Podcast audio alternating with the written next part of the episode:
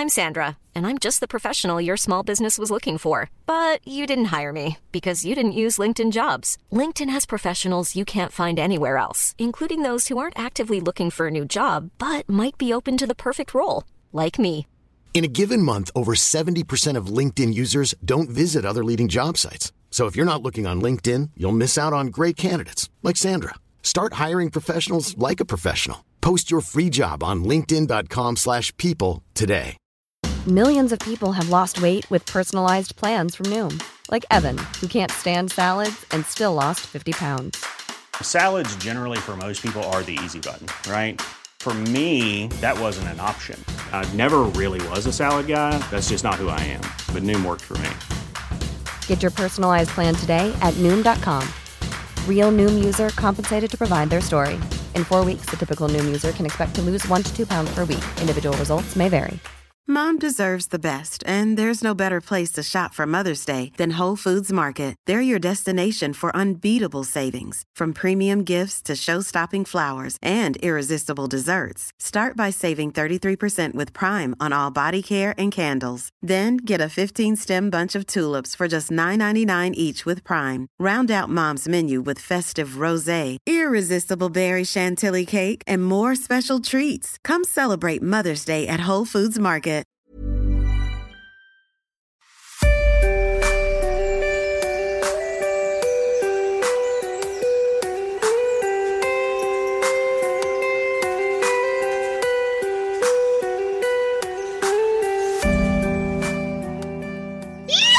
Welcome to the Inspired Evolution, and it is such a treat to be here today. Today we have us with us, Rajesh Setty. Rajesh, how are you? I'm doing very good. I'm excited to be here. It is such a pleasure to have you here. For those tuning in to, uh, is can I call you Raj or is it Rajesh? Yeah, Raj is good. To- for those tuning in to Raj for the first time, he's a serial entrepreneur. He's an author and a teacher based in Silicon Valley. He gives incredible talks, which are definitely worth listening to, which is what inspired me to connect with you here today. But we were just having a chat just before, and you wrote your first book at the age of 13. Yes. I, I have a chronic writing problem, which, which, is, which is actually a bug, but I call it a feature. so tell us, where did this bug get installed? Who installed this bug? Uh, it was mostly because I read so many books, uh, Amrit, that uh, I somehow was fascinated by reading, and uh, I read close to 700 books by the time I was nine. Wow. And they were small books, little books, big books. It's all in multiple languages. Uh, so all of all I used to like was um, thrillers, mysteries, fantasies. I just would get transported into those uh, uh, those stories that mm. I would live, relive them, and I used to play a game with myself, saying, "I know what will happen in this uh, novel." Yeah. You know exactly who where will be the treasure or who is the killer or where, do, where how do they find do they get married do they not get married? Uh-huh. i used to always think that i know exactly what happens and most of the time something else would happen. Ah, so most of the time you were wrong. i was really unhappy about it. And then i said the easiest way to solve this problem is i write my own novel. I can decide what the characters will do who is the killer or who will get married or who will not get married yeah. I choose the plot, I choose the direction. So I started writing one when I was 10. And Wow. then uh, I wrote a 200 page book. It took me about eight months at that time. wow. And then the madness started, saying that I'm going to pitch this to a publisher. And within days, I'll have a red carpet welcome to the publishing world because, you know, how many people will write book at time? So I'll, uh, I, they'll just love me, is what Yeah. I thought. That was farthest from the truth. Yes, I won't bore you with all the all the details, but over three and a half years, I got rejected 160 times. Whoa. I was um, uh, I didn't have a degree, but almost I had a PhD in how to get rejected. non-stop rejection. And uh, when I was 13, finally I got one publisher Wow. So, said, uh, "I'm Yeah. going to publish this book. How much do you want?" Mm, And that was a question I was not prepared to answer because. I it has never been asked before because most of the time it will be go away kind of thing, right? Yep. So I thought for a minute and said I want hundred rupees. he almost got a shock out of his life. Are you sure?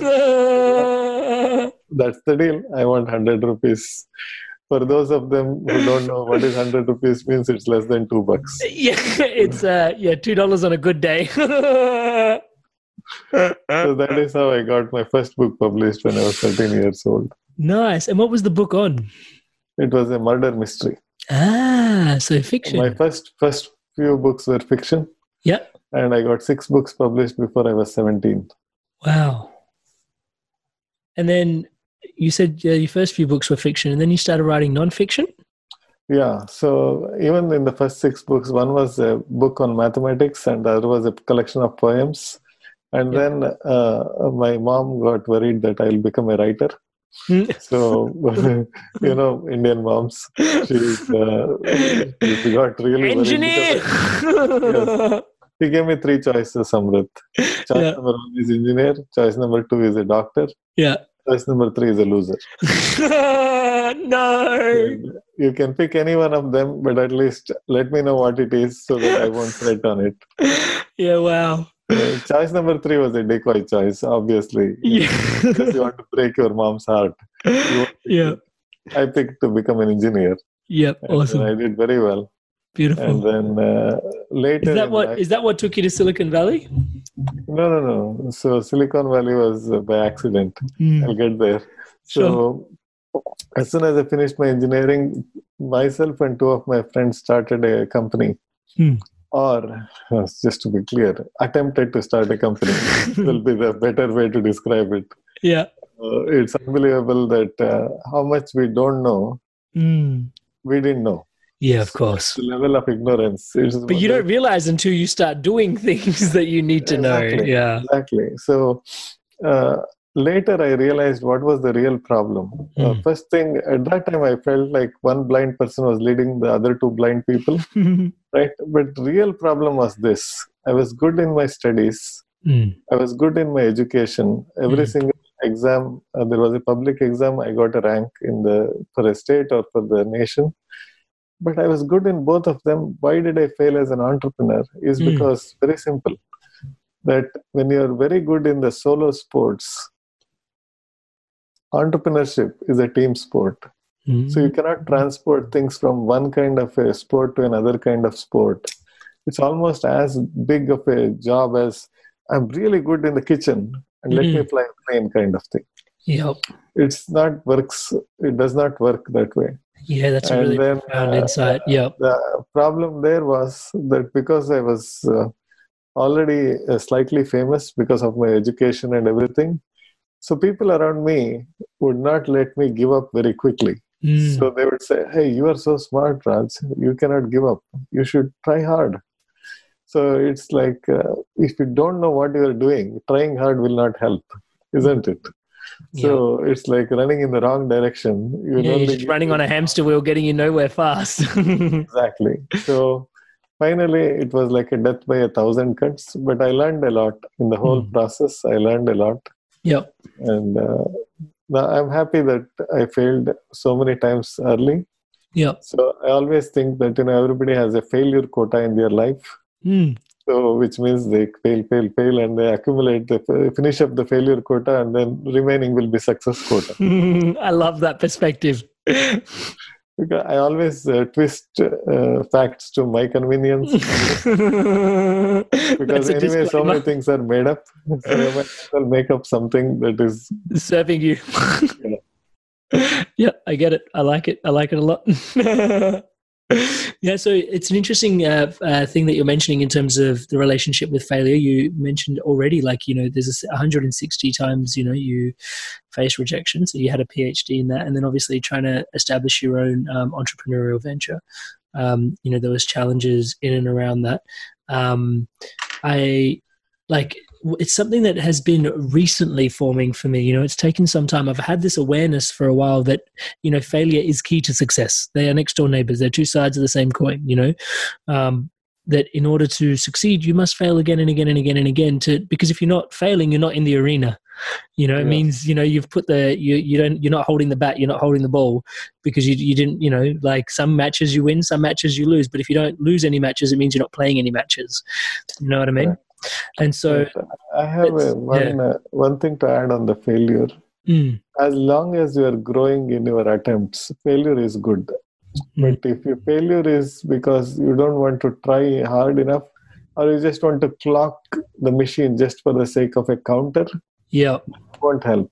Like the failure has to be at the edges of your comfort zone. mm, Only then there is growth. If the failure is in the middle of your comfort zone, then that means you are just doing it because you know somebody said you have to fail nine times to get uh, to ten times you are successful. And then you end up doing nine times wrong things. Then Yeah. it won't count. mm. Yep, I see what you're saying. And so, on that journey, like, what have been some, what have been some of the biggest lessons that have precipitated? What are some of the biggest lessons that have precipitated for you through your failures?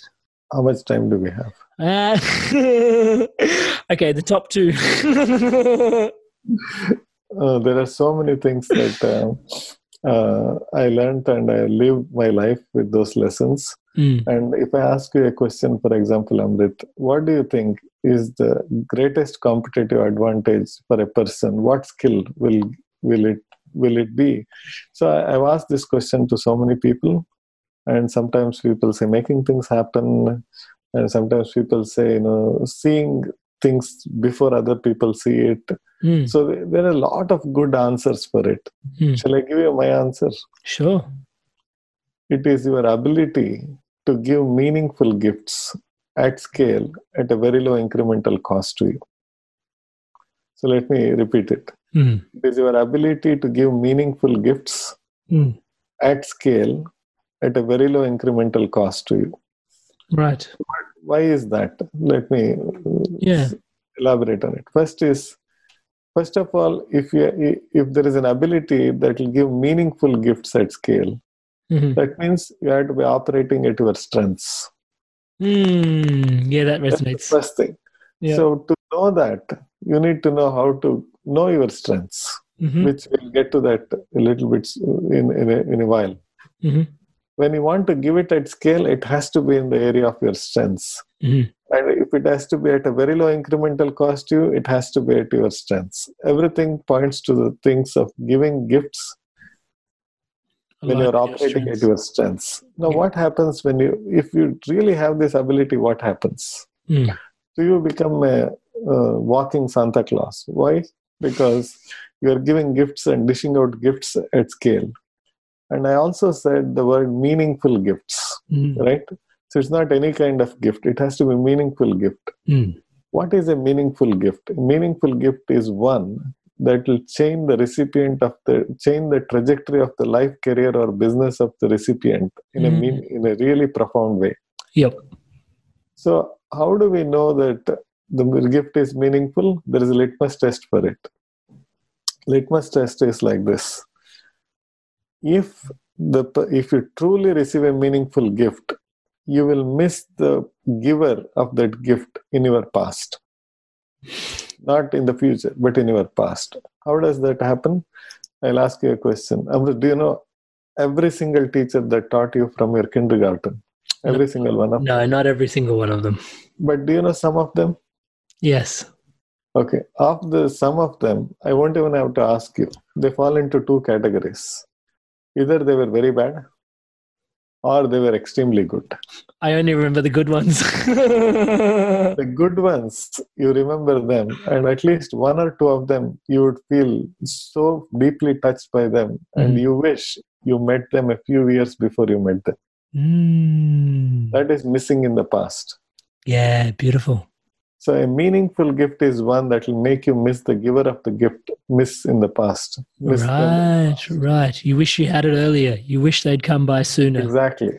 So, so now deep, if you yeah. do that, here is what happens. When you truly give a meaningful gift, the receiver feels like reciprocating back. Mm. Now, if you're doing this at scale, you're making people miss you in the past at scale. That means they all want to reciprocate back to you. What does that mean? You have an oversupply of good help in your life. Mm. That is how you increase the odds of succeeding. Ah, because of the connections that you have. Yes. Because on your own, suppose you want to climb the hill behind your home, then you Mm. can try to do it alone. But if you say, I want to climb Mount Everest, you need help. And you need lots of help. Not only you need lots of help, you need lots of good help. You need equipment, But- you need strategy. Yep. Yes, everything. And then you, you need to be able to get that help at the push of a button. How do you do it?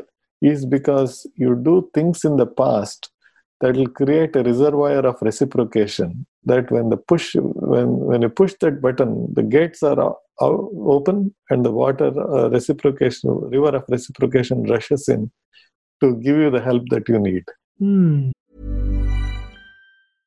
Ryan Reynolds here from Mint Mobile. With the price of just about everything going up during inflation, we thought we'd bring our prices down. So to help us, we brought in a reverse auctioneer, which is apparently a thing. Mint Mobile unlimited premium wireless. Ready to get 30, 30, bit to get 30, bit to get 20, 20, 20, bit to get 20, 20, bit to get 15, 15, 15, 15 just 15 bucks a month. So, Give it a try at mintmobile.com slash switch. $45 upfront for three months plus taxes and fees. Promoting for new customers for limited time. Unlimited more than 40 gigabytes per month. Slows. Full terms at mintmobile.com. Millions of people have lost weight with personalized plans from Noom, like Evan, who can't stand salads and still lost 50 pounds. Salads, generally, for most people, are the easy button, right? For me, that wasn't an option. I never really was a salad guy. That's just not who I am. But Noom worked for me. Get your personalized plan today at Noom.com. Real Noom user compensated to provide their story. In four weeks, the typical Noom user can expect to lose one to two pounds per week. Individual results may vary. Right.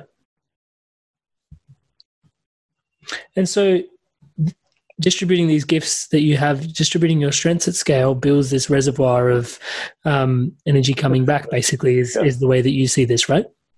That is one. And then the second uh, metaphor that I want um, you to want to share is called building building blocks. Building it's- building blocks. Okay, yep.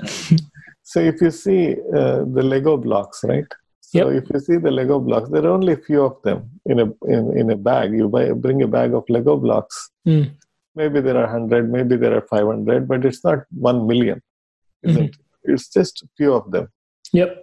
But you can see with the right kind of uh, knowledge, you can assemble those building blocks to make so many superstructures, isn't it? Absolutely.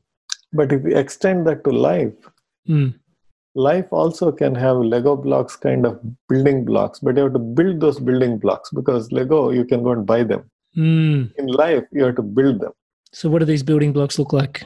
It could be very simple a deep, trusting relationship Mm. is one kind of a building block. Right. So, if you have, let's say, one or two people in your life who have a deep, trusting relationship, Mhm. they are available to you 24 by 7. Mhm. And then they will give you the feedback that you need, not what you wish for. Isn't it? Mm. So that becomes a building, building block. Right. You are building a building. Then a skill that is relevant and also something that will move the needle Hmm. is a building block. Which means, like I'll pick an example of uh, uh, one of my skills is linguistic philosophy. Mm. I studied linguistic philosophy for seven and a half years. Yeah. And uh, storytelling is another skill. Now, you combine the two. Linguistic philosophy, the concept is your world is built using your words. Mm. Storytelling is to make the person, you, you can seduce the person in a good way to take them to a destination that is right for them. Mhm. It's also beneficial to you. Yep. a win-win. So uh, now, what, that skill is a building block. So Right. why? Because I can say things that are memorable and transportable. So Mm. memorable is easy. Transportable is uh, sometimes people miss it. I'll give an example. Shall I give an example? Sure. So, for example, I say, Amrit, I love to build long-term relationships. Mhm. If I say it, it is neither memorable nor transportable Yep. because it's like cliched statement and people say okay whatever uh, everybody says that kind of thing Yep. now i want to put some punch in it so Mhm. let me change the words Mhm. I'll say something like this Amrit, if I like someone, I'll give them a one way ticket to my heart. And once they get to my heart, it's like Hotel California. Now you see how much storytelling was put in, what kind of choice of words I used. Yeah. That means I love to build lifetime relationships. It's the same thing. You said the same thing. Yep. But now there is a punch in it. Mm, absolutely. So that's a building block. So you collect these building blocks. There are lots of such building blocks like Lego blocks. Mm-hmm. And you pick the ones that you want to build, but you invest a ton of uh, time, energy, money, and uh, mind share in it. Mm-hmm. So when the time is right, you automatically use all of them to build a superstructure that you want. Yep. Sweet. So there's a couple of things that are sitting quite pertinently for me in this conversation. Is the first one is your love for stories and writing the books of fiction and then writing so many stories, reading so many stories. Right. And then we're now talking about building blocks. And then, you know, there's a whole rabbit hole that's available to us to ha- dive into with linguistic philosophy, which I can't wait to go into. Right. Yes. But that's like a key building block in the tools of storytelling. And then Yes. in and around that, how does one, as a storyteller such as yourself, um, reconcile the fact that they're living a story in their life as well? Yeah, first of all, it's all about stories in life. Mm. So basically, uh, my friend uh, uh, used to tell me a tourist will find what he or she is looking for, Mm. right? So, for example, there is an old joke which I will share very quickly. Somebody comes to a, a new town and he says, you know, he's very angry. He says, if you don't give me food to eat, I'll do exactly what I did in the previous town. You need to give food to eat, or I, am going to do what I did in the previous town. And then the, the restaurant guy said, I don't want any mishaps here. He gives the food. Next day he comes, he says, even today I'm hungry. If you don't give me food, I'll do exactly what I did in the previous town. Gives the food. Finally, one person who is watching him, he said, Sir, what exactly did you do in the previous town? He said, I just stayed hungry. So you see, the story it seduces you, isn't it? And then you just want to know what's what's happening, what's happening, what's happening. Totally. So if you think about it, we live in stories because either we are telling stories to people around us or we are telling stories to ourselves. Mm. Yeah, And how- how do we tell the stories? We tell in conversations, isn't it? absolutely. If you're having a conversation with you, or if I'm not having a conversation with you, I'm having a conversation with myself about the conversation I had with you. Totally. Now, if you want to upgrade your life, there are only two conversations that you have to upgrade, Right. isn't it? The One is an conversations. internal conversation, Yep, with yourself. other is an external conversation. It's as simple as that. I love that. Let's take the external conversation. Mhm. Whatever said and done, who you are having the conversation is the most important thing. Mm. that is uh, equal or more important than the conversation itself. Right. Like if you are having a conversation with a drunkard, Mm. there is no point in upgrading the conversation with you. You won't even know what it is. Right. Yep. But if you are uh, having a conversation with some really, really smart person, Mhm. you have a better conversation, you come back as a better person, Mm. isn't it? Now, in the external conversation, one is let's assume that you got, you got the who covered, somebody Mhm. really smart. Yep. what are you going to have a conversation changes the whole thing like you can talk about politics Mhm. or things that are not in not you cannot control anything about it like weather climate sometimes you can do something about it but not really Mhm. so you can have all the conversations that are completely tangential to what you can do tomorrow morning Mhm. and then you can come back home and say i had a phenomenal conversation we talked about how to go to mars and then how to change the climate thing Yeah. and all these things but uh, if your wife asks what will you do about it ah, nothing just uh, we had a good conversation means nothing Right. but once you decide on the who if you pick the what where your capacity to produce results or make an impact goes higher because of that conversation, then it matters more, isn't Right. it? Yep. And then the uh, third thing in the conversation is there is talking and there is listening, Mm. isn't it? There are only two things that are happening you're talking or you're listening. Mhm. Sometimes you are processing and everything, but mostly talking, listening. How much were you listening will determine what new things get into your head. If I am not listening at all, That's such an obvious distinction, but it's such a yeah, yeah, yeah. Of course, of course. Of course. I just go back and I had a great conversation. Did you learn anything? No, but most of the time I was talking. right? And probably you get better at what you are saying, but nothing new gets into the head. makes sense. Makes sense. So that is the external conversation. Mhm. In the internal conversation, you are only doing three things about the past, about now, and about the future. Mhm. There's nothing else you can think about, isn't it? Sure. So, in that, now you decide what percentage of things, time are you spending in the past, present, or in the future? Yeah. Obviously, the past, if it is used for reflection, present for planning, future for imagination, things go well. Mm. If you use past for blaming, in the present for manufacturing excuses, Mhm. future for daydreaming, things won't go well, Yep. isn't it? Agreed. and uh, that's all there is you master the two conversation life is good Yeah. And the the art of the conversation that you're having with yourself is weaving the story that you then tell yourself, which is then weaving the story that you end up enacting and living through your life. exactly Yeah, fascinating. So tell us more about this. Um, where did your so did your passion for linguistic philosophy come through from all the storytelling? Is that really the bedrock of what brought you to linguistic philosophy? Or no it was more uh, dramatic than that I'll oh, say. okay, yeah. Tell me the story. Take us on the Uh, when i was uh, in 2000 i started my first company in the united states Mhm. By 2002 um, first of all 2000 if you remember you, you are very young but if you do remember the 2000 what happened it's uh, it was a disaster. The dot com crash happened and Yep. everything. It was a hell in a handbasket right? Mm. at that time we started a company which will help people recruit better. Now you can imagine how much wrong we could be.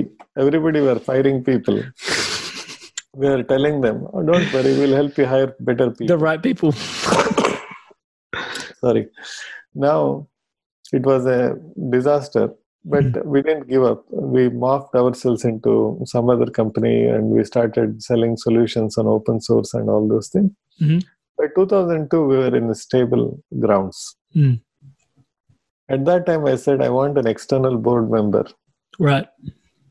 And i'm going to find somebody really smart my mentor at that time his name was sterling lanier and he Hmm. said I, you know, knowing you you are a creative person you should meet my friend stan leopard Hmm. and uh, he probably will be the right board member Yep. and I had a meeting which was between three to four in Menlo Park, and I went there. The entire office had nobody. There was only one person, and uh, his name is Stan Leopard. He's just a phenomenal person. hmm He took me to a room, and there was some light music going on, Zen-like music. hmm And then he said, "Let's talk about you. Tell me about yourself and the company." Mm. You know, for a storyteller, that's a opening, dream opening, right? hmm So I started talking, talking, talking, talking. Three to three forty-five, I talked, everything included. But he was patiently writing some notes, hmm and then at three forty-five, he stopped. He said, "Raj, we have talked for forty-five minutes. At this rate, you will continue to talk for one more one more hour, but we have only three to four." Yeah. So you you can do that. You can just continue talking. Four o'clock, the meeting is over, and there is nothing happens. Is it okay if I also talk? Mm. It was like a slap on the face, but I said yes, yeah, definitely. And I started reading some from his notes. Mm. So it had two parts to it. The first part, he said, "You came here to make me a board member. let me tell you, I refused the offer. I'm not interested. Oh wow. So we can end that conversation there. But if you want to know more, why? I'm happy to share, but it's up to you. Do you want to know more? You say, yeah. By this time, I was my face was a little bit small, like this. Yeah, hung. Yep. I was thinking, what will he say? Then he dropped the bombshell. He said, I don't think you are fit to be the CEO of the company. If you want to know more, I'll tell you why. I said, yes. then he started telling everything that I was doing wrong. Hmm. I was thinking, the person does not know me from Adam. All he knows is my 45 minutes of monologue. Mm. How in the world was he able to make these assessments? Yeah. By this time, it was already 356 or something. He said, Okay, we are done then. We are a few minutes early. So, wish you all the best. I said, This, this cannot happen. I said, Is there, I want to know what did, is there any book that you read or how did you come up with all these things? They're all right on the money. Yeah. I said, he told, this is the problem you have. So the problem is you think everything is in a book and you can just read it and you can become a master. Right. You don't want to put in the real hard work. That's why I didn't offer you anything. I think we are done here. I said, and then it was at 358 or something. So he go, got up, making me also get up, right? And he started walking Social cue. Yep. Uh, and then at the door, I asked him one question. You know, we still have one more minute. Just give me a hint. Anything. And then try me. He said, ah, I can tell you, but, uh, you know, I, I don't think you will do anything. But there is a, a course on linguistic philosophy with a company called the AJI Network. You can try to go there, uh, Mm. or you don't have to, but uh, just to, because you asked, I want to tell you. Yep. And then I said, okay. Then I, as soon as I closed the door, I Googled the AJI network. Mm. It was somewhere in Los Altos. I directly drove there yeah Oh. and knocked on the door. And I, I'm sure they were not expecting me. I it. But. I'm a storyteller. Yeah. I said, I didn't say I have an appointment. I didn't tell a lie. I Yeah. said, I'm just coming back from a meeting with Stan Leopard. Yeah. So, and then I stopped there. Oh, you, Stan sent you. I said, no, I just came from the meeting there. So they assumed something and they got me in. And I said, so how can we help you? I said, I want to join the course. yeah. I said, what course? Whatever you are teaching. I want to join it. Yeah. He said, no, no, it won't work like that. You have to apply for it. And that's how the journey to the linguistic philosophy started. I studied there for several years, at least four or five years. And then on my own, I continued the study. Mm. And the entire uh, conversation there was about distinctions. Ah, distinctions. What does this really mean? Like, for example, what does an organization mean? What does the structure mean? So, if you know the organization and structure of a company, Mhm. you can guess what is the capacity they have to execute on their dreams. Right. You can keep asking the question. Suppose I start asking you, I won't ask it now, but offline, suppose I ask you. Hmm. So, uh, Amrit, who are all there in your organization? And then you start telling. And then what do they do? And then you start telling. Before 15 minutes, I will know exactly how much capacity you have to uh, perform on your, uh, execute on your dreams. Yep. Because I've been trained linguistic philosopher. Right. Earlier, I wouldn't know. Right. So, how did linguistic philosophy help you with that? So it's basically, for example, Mhm. if I tell you a bicycle, if I say the word bicycle, Yep. you know, without even asking you, I know that you got an image of something that has two wheels, Mhm. not one above the other, but one in front of the other. And There is a handle, there is some pedals, there is some spokes and wheels. Mm. All those things you know, Yep. right? That's an organization. That's arrangement of a certain components in a certain order. Yep. Assuming that you are a mountain biker and I'm a casual weekend bicyclist, Mm. the bike looks the same, but the properties of individual components Are are different. different for you than Absolutely. me. Because mine is very simple. You have alloy wheels and then some gears and all the. I don't have Yeah. all those things, but to look and feel is the same. Mhm. The exact properties of the individual components is the structure. Mm. There is a difference between organization and structure. Of course. Depending on the stage of your company, Amrit, I can I can my goal is to ask you a few questions and find out what is the organization and the structure. For Right. example, if you are into high growth mode Hmm. and then you are not investing enough on marketing, then Mm. I know some uh, structural issue is there in your company, Mm. isn't it? Yep. So you make assessments. You just find out the organizational structure and the space they are in and how competitive there is, and then their ambitions, and then see if the organizational structure fits that ambition or not. Mm. So that's how you get to the make the conclusion. So that's exactly what he was doing when he said you are not fit to be a CEO. Not because I was not smart, because I had the wrong organization and wrong structure within my company. Right. But doesn't linguistic programming imply that you're looking at language rather than organization and structure? No, linguistic philosophy is sorry. about distinctions through language. Distinctions through language. So, how did that help you? So, when someone says different parts, like when someone's articulating their organization and articulating the structure, you can discern through distinction Yeah. what they're saying, what they're not saying, and that helps you diagnose exactly where things are at and you have a clearer picture because you understand the words that they're using almost better than they are is that how you Exactly. articulate it Exactly. See, for example, somebody says, uh, I am pursuing an opportunity. Mm.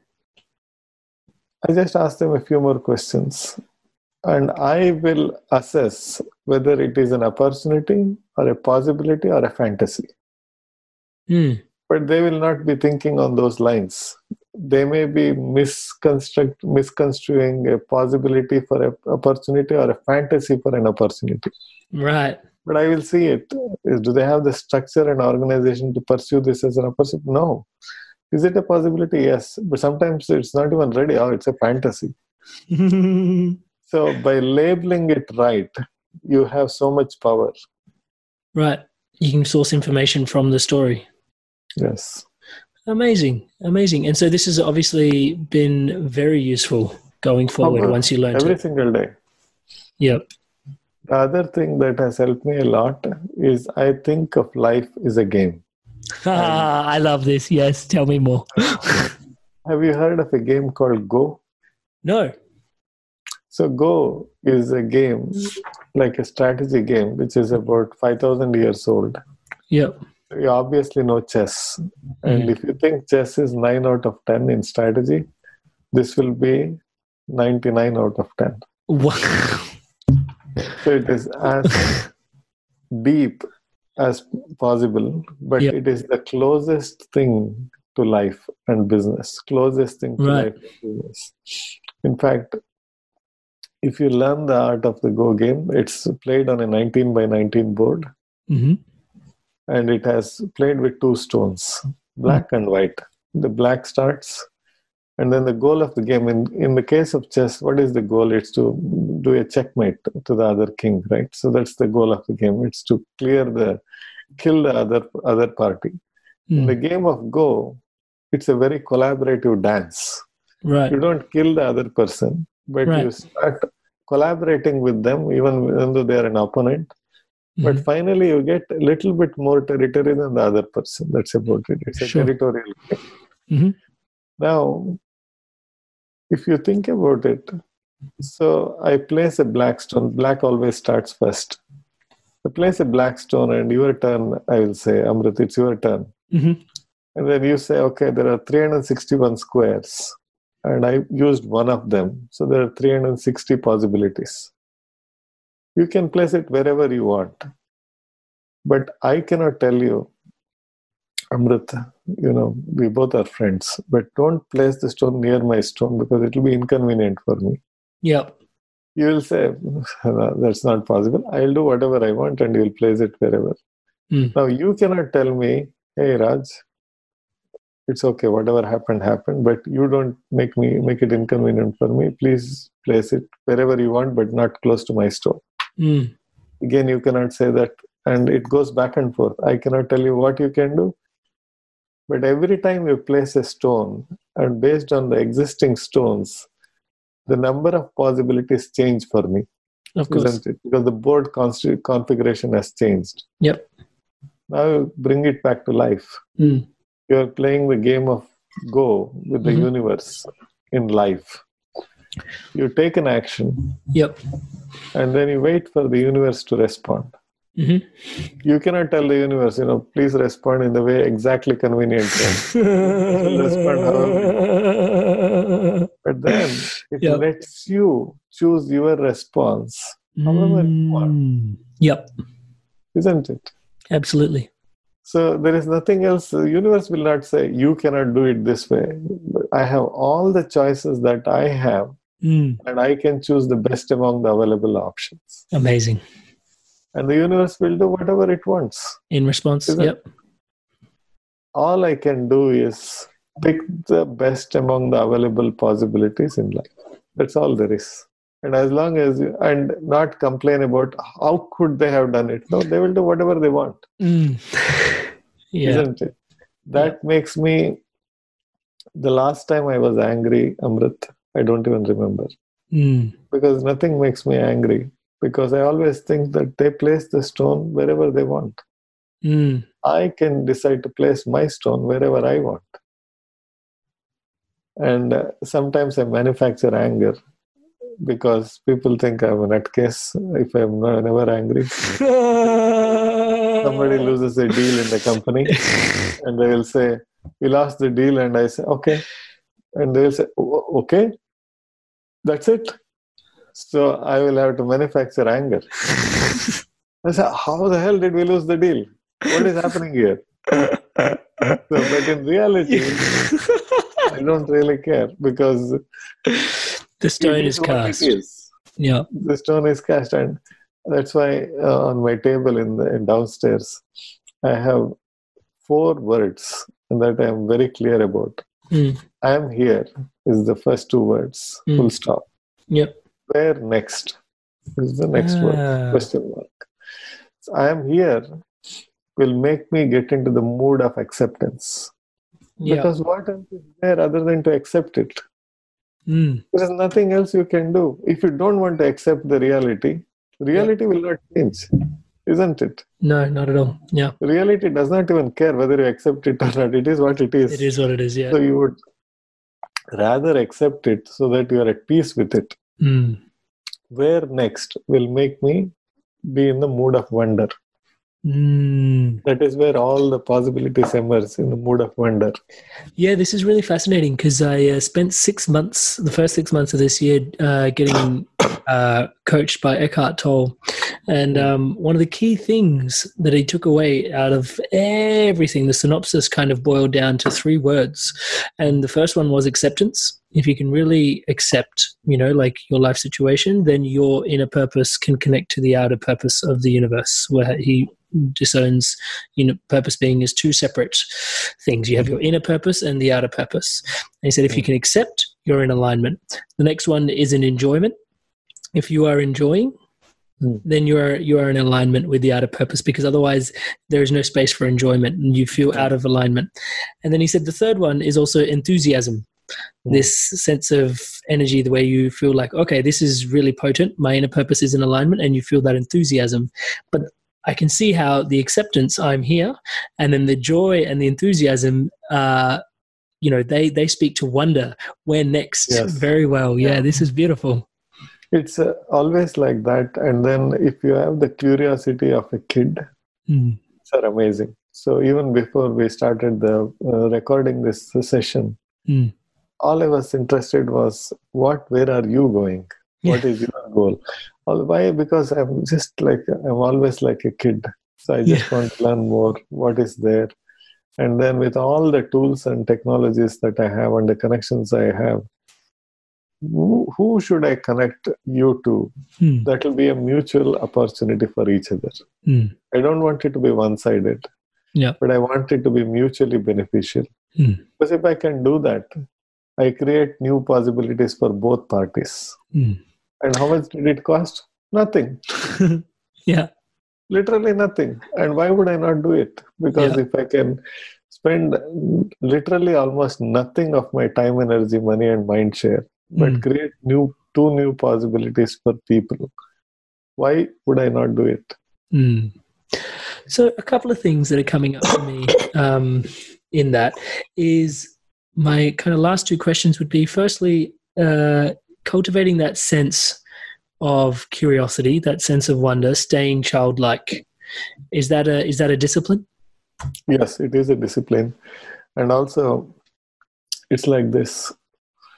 If you want, I said, in the, your ability to give meaningful gifts at scale at a Mm. very low incremental cost, what was the first thing that I said? You need to know your strengths. Mm. and we can double click on it uh, just so that we cover it. The second thing is listening. Mm. Like, how will I give a meaningful gift if I don't even know what the other Listen, yeah, yeah, what they need, yeah, yeah, yeah, totally. isn't it? Yeah. That's the re- reason I am very curious because otherwise I won't know what is meaningful to you. Hmm. Isn't it? And once you start doing certain things over and over again, it Hmm. becomes a habit. Yeah. without you know it.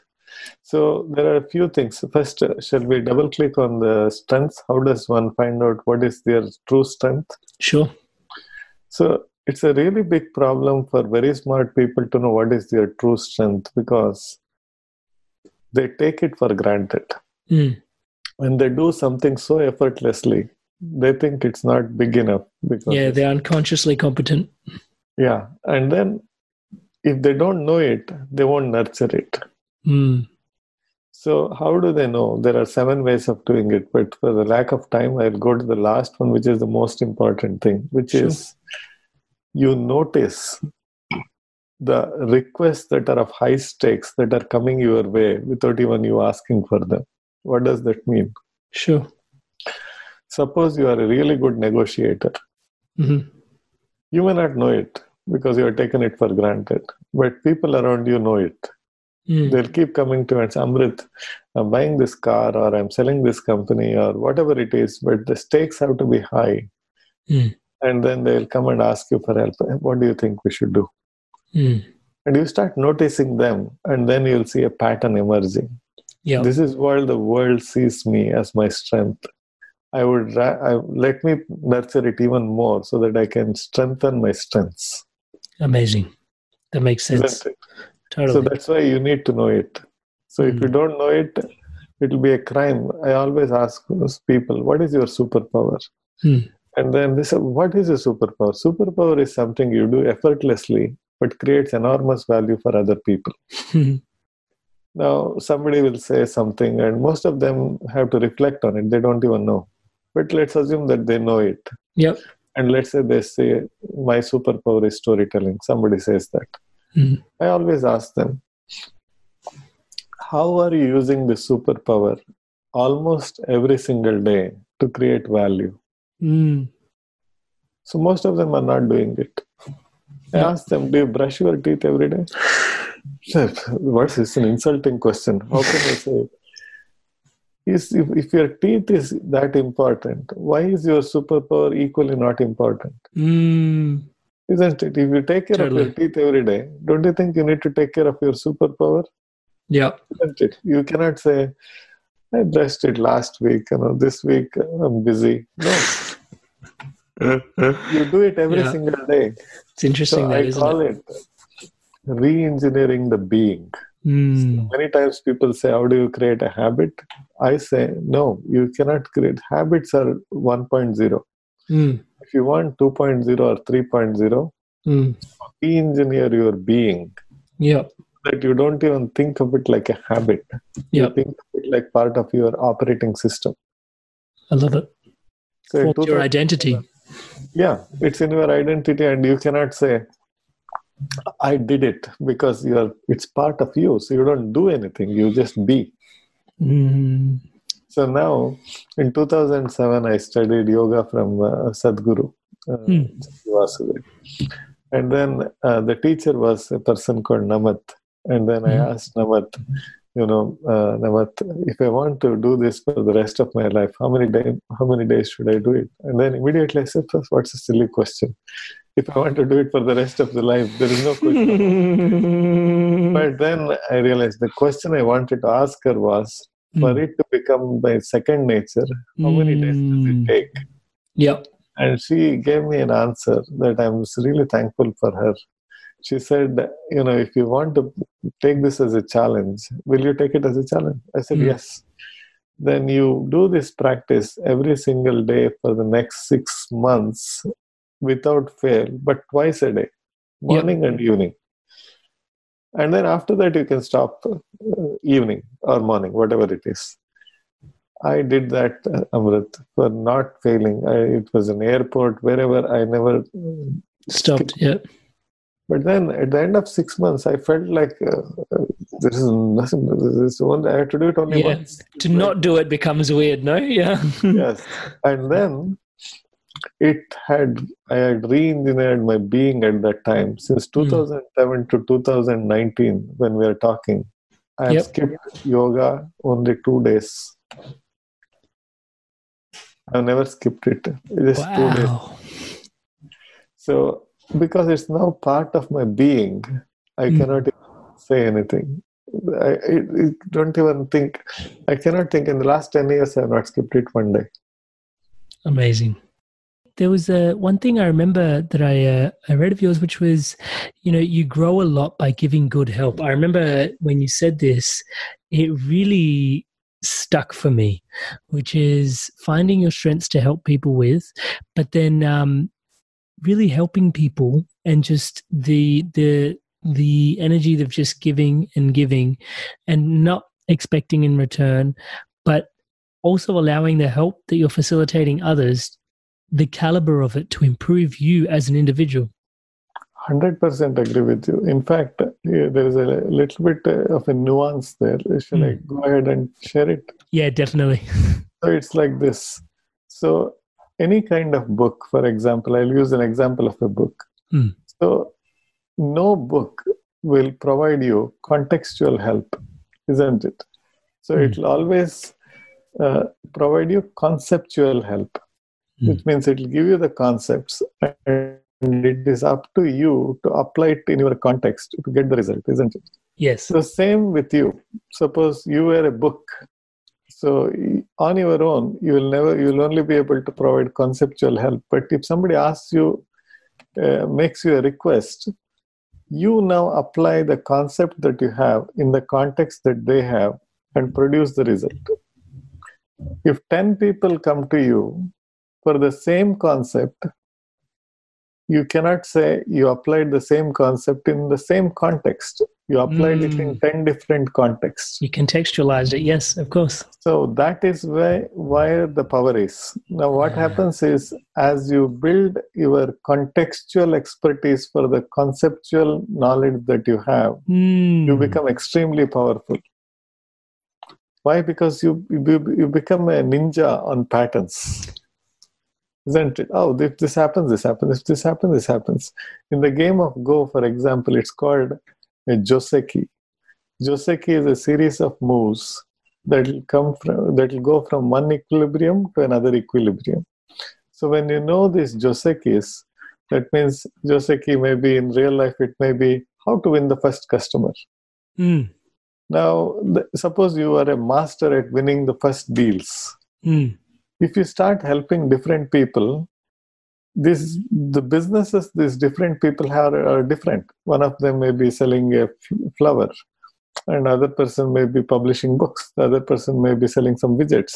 Hmm. So, but you are a master at winning them first deals, which is very hard for people. But you help enough people to win their first deals, you become a even better master at winning Ah. first deals because you know contextual knowledge for your conceptual uh, ability.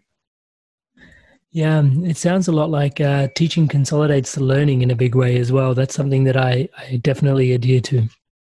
Yes. exactly so it's one of those gifts that you give that gift and you give the gift to yourself by giving the gift to somebody else Isn't that such a blessing? Life is amazing, huh?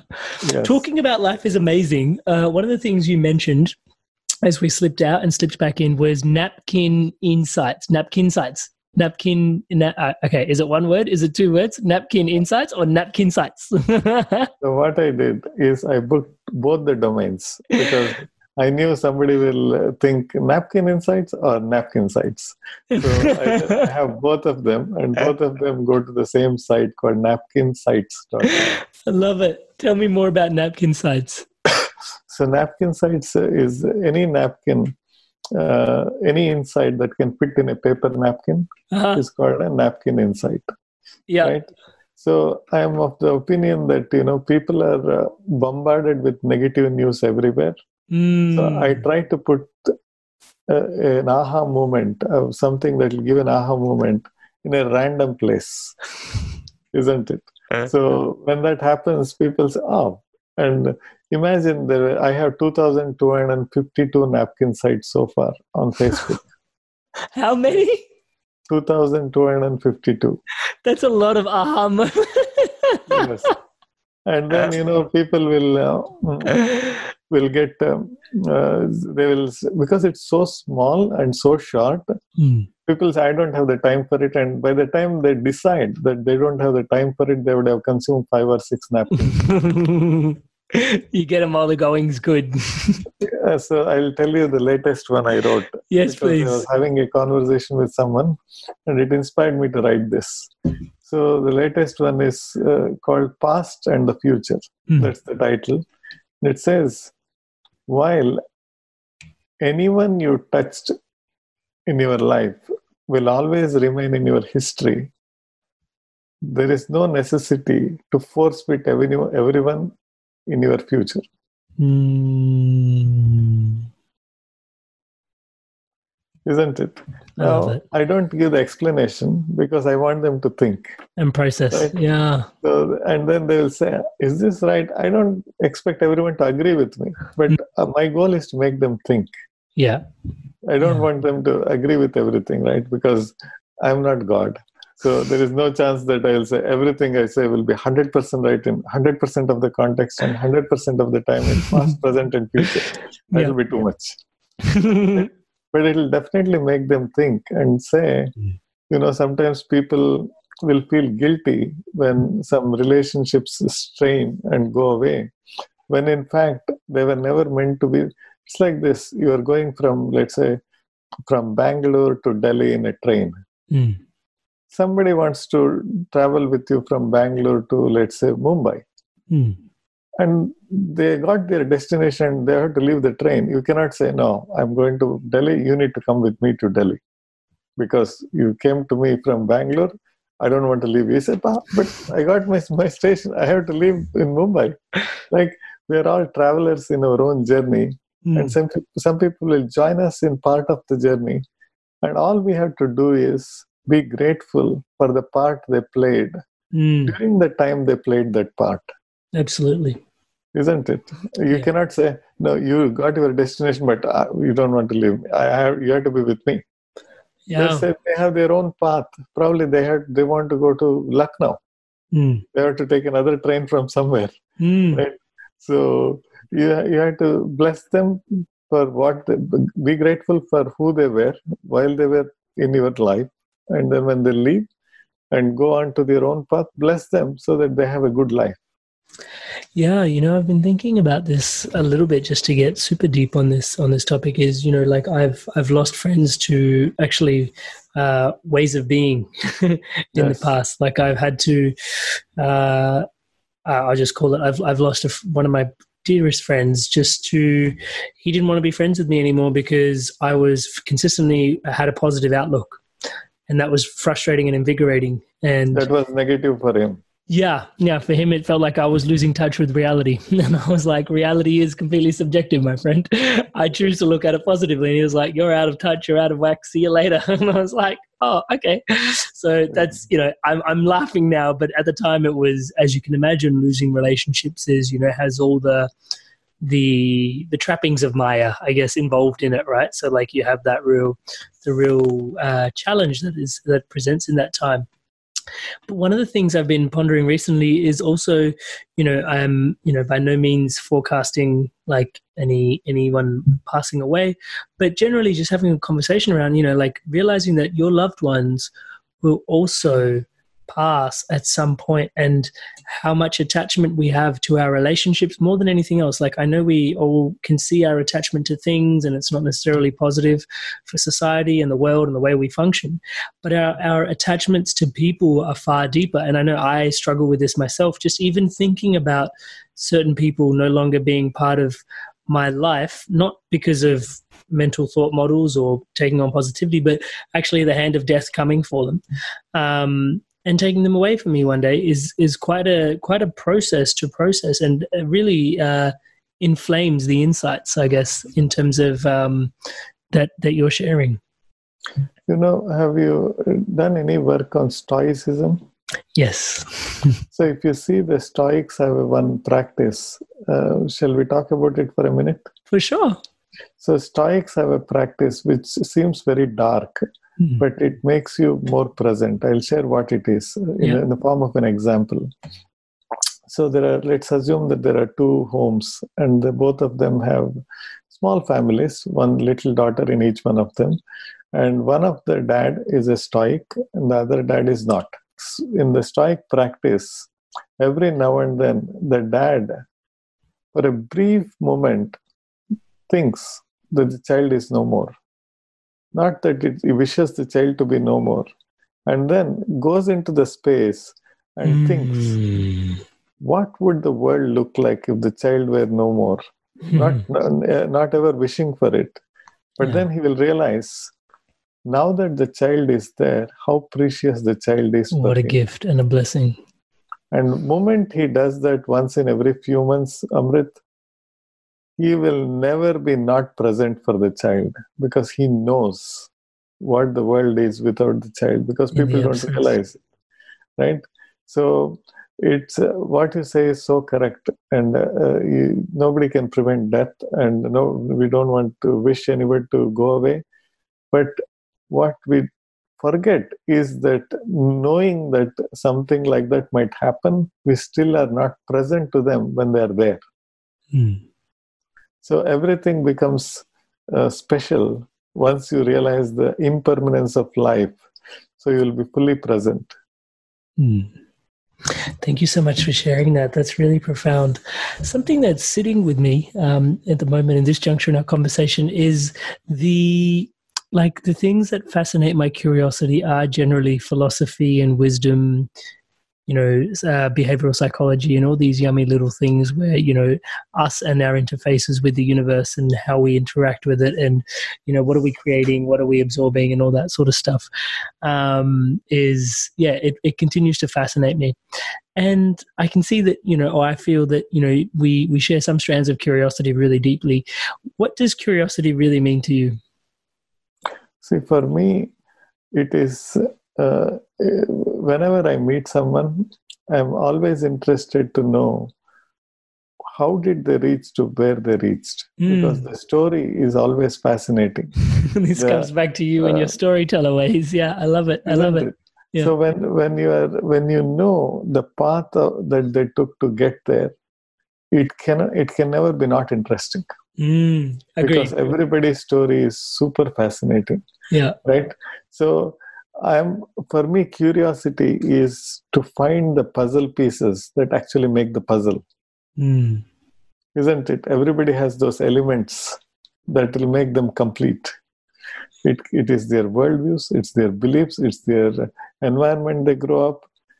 It is always fascinating. For me, people talk about boredom that never exists in my life. Because if you're interacting with someone and you're curious, how can in, how can you be bored? Mm. impossible. If you are not curious for example you will be bored. Because mm. it look everything will look the same. Isn't it? Yeah. Curiosity and boredom cannot coexist. Mm. i love that. I love that. I actually sometimes think about the fact that you know my boredom helps me be creative. Because sometimes I intentionally take time out to not be engaged with reading, not be engaged with exercise, not be engaged with as possible thought devices and all this sort of stuff to actually cultivate what I seem to think is a sense of boredom. Um, and in that, I find creativity really to be something that really emerges in that space. But perhaps it's me being curious about what's in the epidermal layer. if you think about it, I don't think the word boredom existed long before the computers are all there, were there isn't it? It's basically think about it. People didn't have anything that the overstimulation is the name of the game here. Mm. right? People need to be stimulated every now and then because think about the number of times people check their emails to see if there is a new email that has popped in. Mm. and you ask them just for fun are you expecting any emails? Is there a deal happening? Are you waiting for something? People say no. Is there any important thing that you have missed? No. Why are you checking your emails? I'm pavlov's dog. I want, I want to. Because what if there is something that that that i should be looking at but are you expecting anything? No. But what if it's there? Because now we are so tuned to being hmm. stimulated. When there is no stimulation you feel it's boredom mm. but when uh, a few decades ago there were no there was not much stimulation possible there is no internet there is no tv there is no nothing i don't think people were saying they were bored because they were with the nature mm. isn't it once you disconnect yourself from the nature and then you start expecting stimulation every now and then as if without that your life does not exist mm. It becomes a problem now your boredom what you labeled as boredom is probably the silence that you are experiencing. Mm. And obviously, in silence, there is so much creativity that happens, isn't it? Absolutely. Yeah. For somebody else, if you are silent, they might think Amrit must be bored because he's not doing anything. Because people think the sign of life means people have to be doing. Yeah. But in reality, the sign of life is you have to in the be in the being. Mm isn't it? It's a really profound for, for the person person who is always doing something and the need to do something, uh, somebody is just in the being.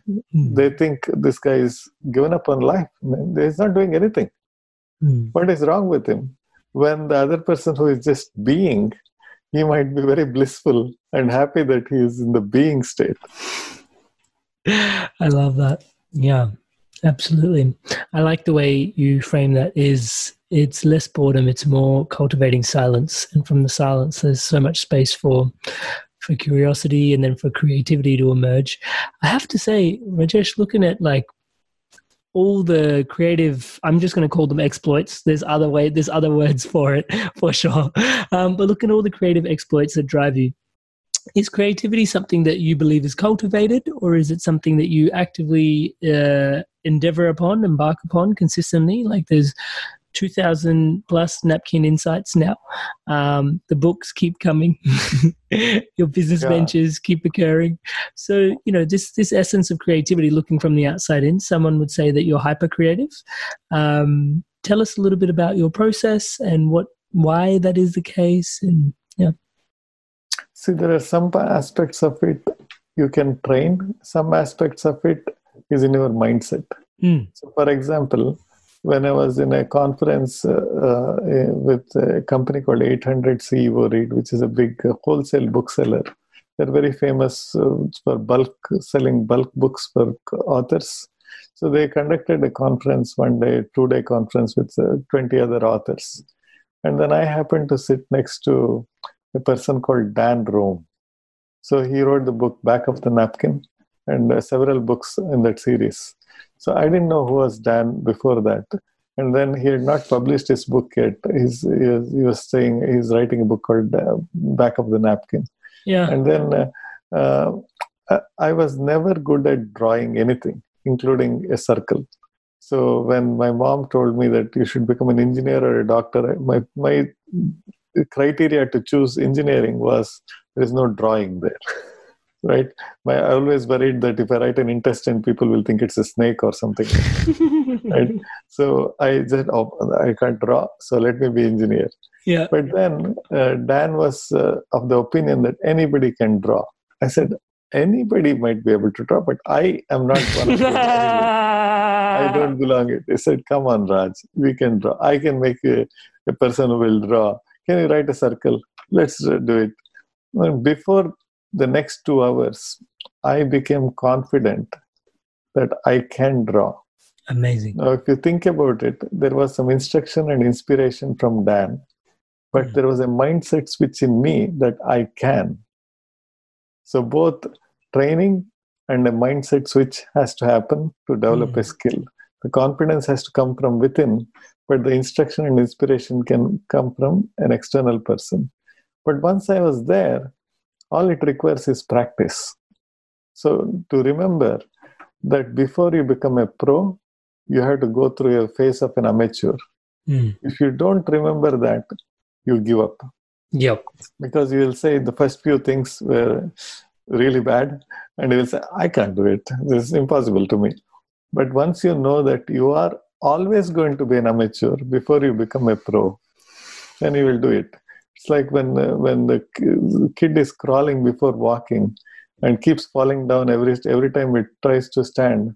The kid cannot say, you know, I tried to stand and all. It's, forget it. I'll just. It's not worth it. I'll just keep crawling. right so it'll never happen and then every time we learned like for example when you first uh, start learning to drive a car so is it inborn or is it trainable? Of course it's it's not inborn. You are not born with a car anyway. You Yeah. learned it right? Yeah. and then now you are a pro. Now you don't even think. You are talking to someone you are eating some noodles in the way and then you are uh, trying to find the phone number of someone else. And while you are driving and you are, there are other people who are cutting you off the lane and you're still not worried. And if somebody asks you exactly what did you do to drive the car? You say you don't even remember. It's in your background thinking. Mm. same with any skill. Sometimes you need a trigger to say i want to do this. Then there is an instruction and an inspiration so that you know how best to do it. Yep. but the switch has to happen from within the mind to say i can do it and i will be good at it. Hmm. One of the things that's sitting really present for me as you're articulating that is how much uh, one of the sayings that uh, I, I hear a lot is, or I use a lot actually, is uh, perfectionism spells procrastination. So you write perfectionism, but what actually is spelt out is procrastination. Yeah, and what I'm what I'm realizing in what you're sharing is that actually the two key examples you gave, both of them, one of like crawling, there was no idea of perfect walking.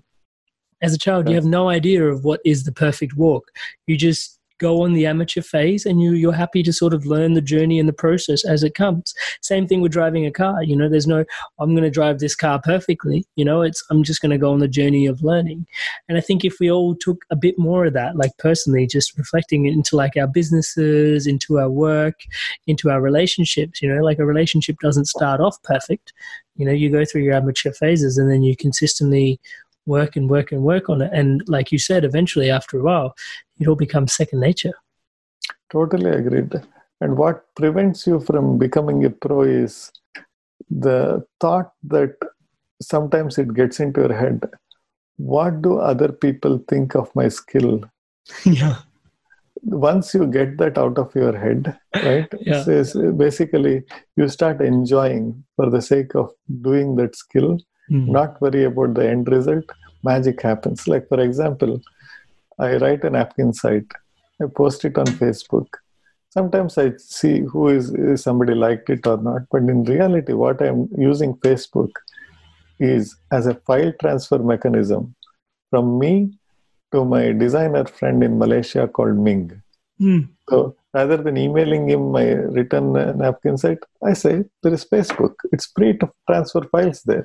I Mm. post it there and he will pick it up and he will make it looks really, really beautiful. But we use this as a file transfer mechanism. Yeah. Now, along the way, some people like it, comment it, good for me and good for them, but I'm not expecting anything. Yeah. all I want to do is, is this file transferred to Ming in Malaysia? Hmm. And it's done. Yeah, yeah. I think what you're sharing here is one of the deepest insights I've had, uh, and I carry for a while, is being like the peace and the calm and the creativity. So many things emerge out of this space. I can list a whole stuff of them, but let me just say what it is. So, being process oriented rather than outcome oriented Yes. is kind of what I'm hearing you say here. Correct. It's there is no other way because if you think about it, if you go back to the the scriptures in our Gita, what it says is you you have the right to the actions, but not the right to the fruits of that action. But that does not mean that Uh, you can skip the action. That is chapter two, verse forty-seven in Bhagavad Gita, right? So once you internalize it, there is a lot of peace of mind because uh, said in uh, the newer terms, I use the term called op- optionality. Mhm. That means in, in the Go game, there is a term called MIAI, M I A I. So suppose there is I'm playing black and you are playing white, and then uh, I, I am in a position that I have what is called as MIAI. That means you try to kill me from the right, I have a position in the left. I'll go there. If you try to kill me from the left, I have a position in the right. I'll go there. So you will never be able to kill me because I have what is called as MIAI, optionality. I have optionality. Right. right. Now, water is a good example of optionality. Yeah, isn't if you it? think about it, water starts flowing and it wants to reach the sea or the ocean. And it hits upon a boulder and it says, What are my options? Up, down, left, right. I'll use one of them. It says uh, right is blocked. Okay, they will go to the left. Left is blocked. I'll go to the right. Both are blocked. I'll go top. Both the top is blocked. I'll go to the bottom.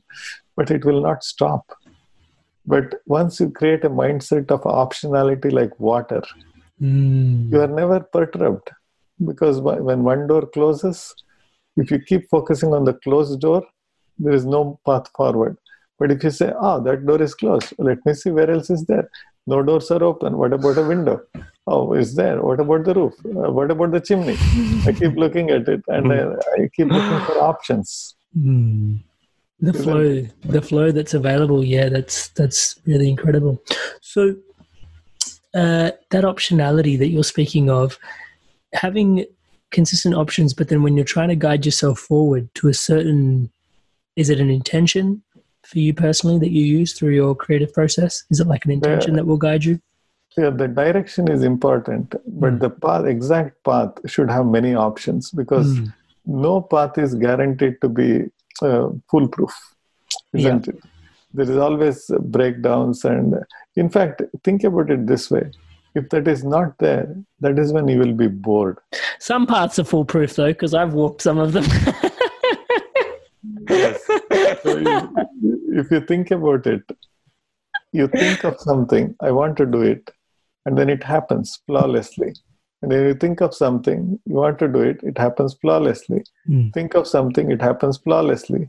What do you think will happen? You will be bored. Mm. You need adventure. You, people say, I don't want uncertainty. You remove all uncertainty from their life, Yeah. they will be bored. It's bland. It's very bland. There's no So- salt or pepper even. Exactly. So people, we have to be careful what we wish for Mm. because sometimes God might say, "Oh, okay, remove all the uncertainty from your life," and then they say, "What is? There is no life."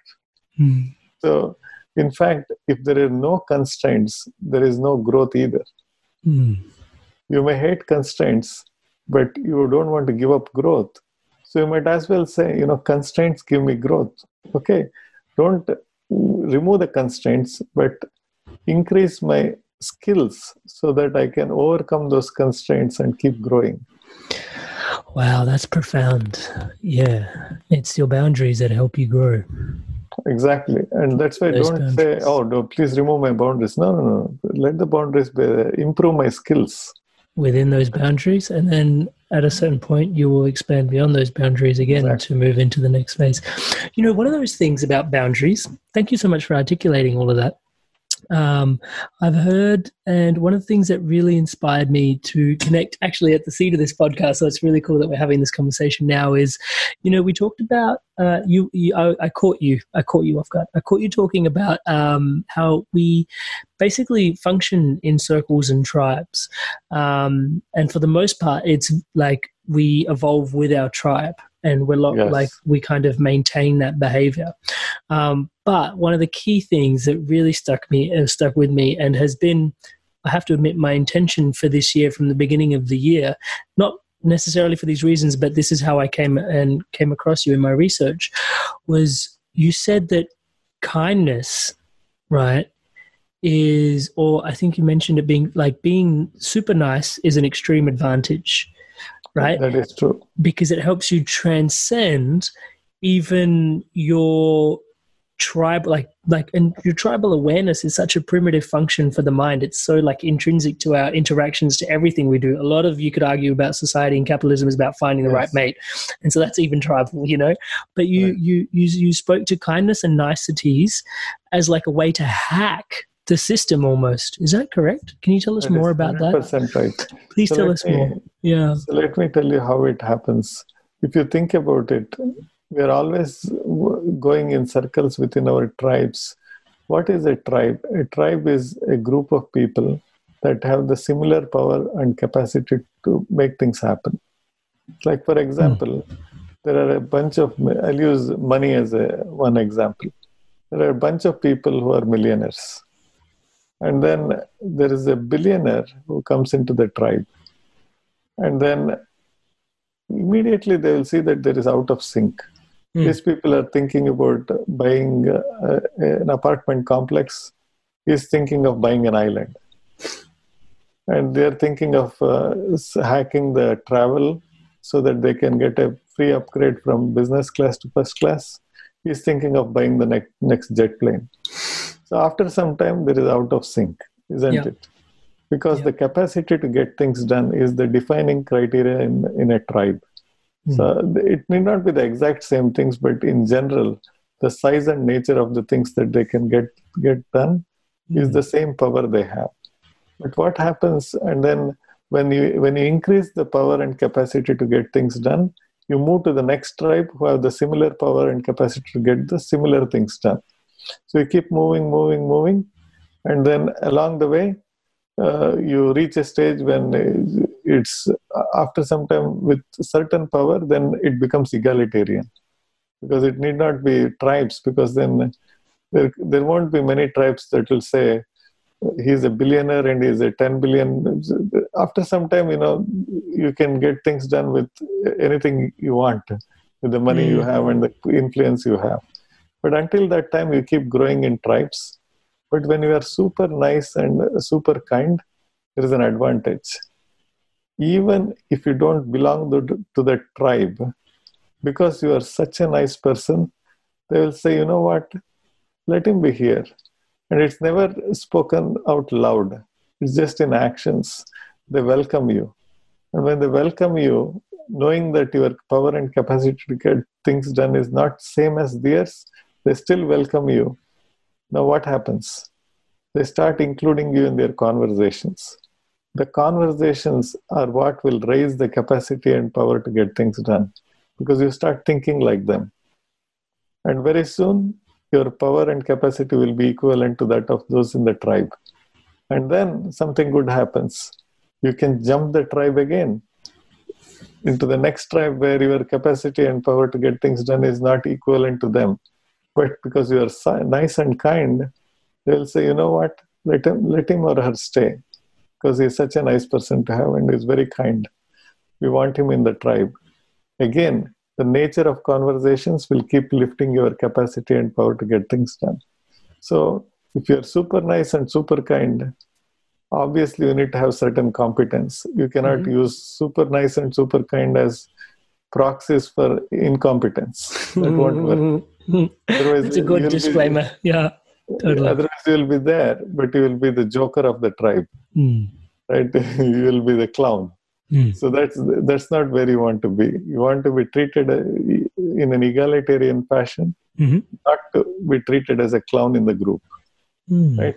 But when it is uh, all real, then you have an unfair competitive advantage. That's why I say nice people will win all the time as long as they are reasonably competent. Because you don't have to be 100% superstars, but the conversations that they're having with the superstars in the tribe slowly lift their capacity and power to get things done.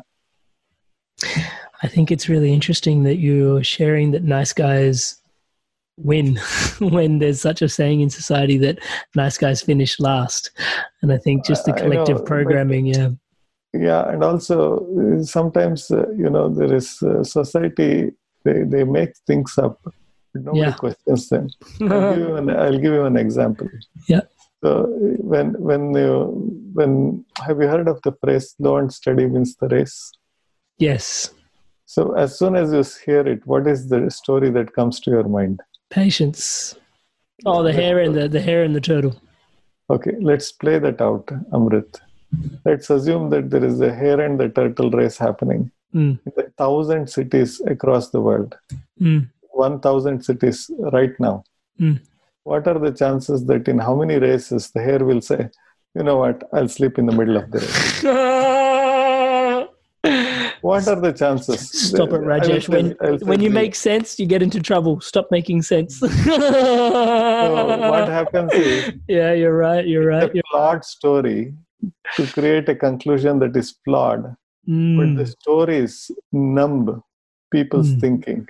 Yeah. So when you say the story is flawed, because there is no reason for the hare unless it's a really lazy hare. Yeah. Right? and really productive tortoise. They start running a race. It's one in a million chance. Mm. It never hare will never sleep in the middle of the race. But now they made up a flawed story, and then they created a conclusion that they say it's not flawed. How how is it even possible? but now uh, they teach it in uh, primary schools, and then they're teaching flawed thinking. I say mm. slow and steady wins the race when there is nobody else who is fast and steady. Mm. So, yeah. So, a lot of things in life, no, when it is said again and again and again, there is a the need program. to revisit it. Yep. yep. And revisit and see, we have to go to the first principles. When somebody tells a story, because of that, we need to do this. Okay, well, let's see if the story is right or flawed. Mm because you are making the conclusion based on the story. There is another one story, fisherman and uh, the fisherman and the millionaire, or something like that. So in that, so there is a fisherman who is uh, resting on the beach. Hmm. So there is a millionaire who comes and says, "It's only two o'clock. Why are you sleeping?" He said, oh, "I caught all the fish that I want. Now I can sleep." He said, "Can you imagine if you fish if you went fishing for four more hours don't you think you will have a little fish? bit more fish he said mm. yes and then and the millionaire says then you can sell more and you can make some more money. And then and then he goes on and on and on and on. And he builds an empire. Finally the millionaire says uh, the fisherman says and then then you can rest in the afternoon. But that's what i'm doing now. Now, you see the num- amount of flawed thinking in this story. To make a point that is also flawed, is what they say is the first scenario and the second scenario are exactly the same.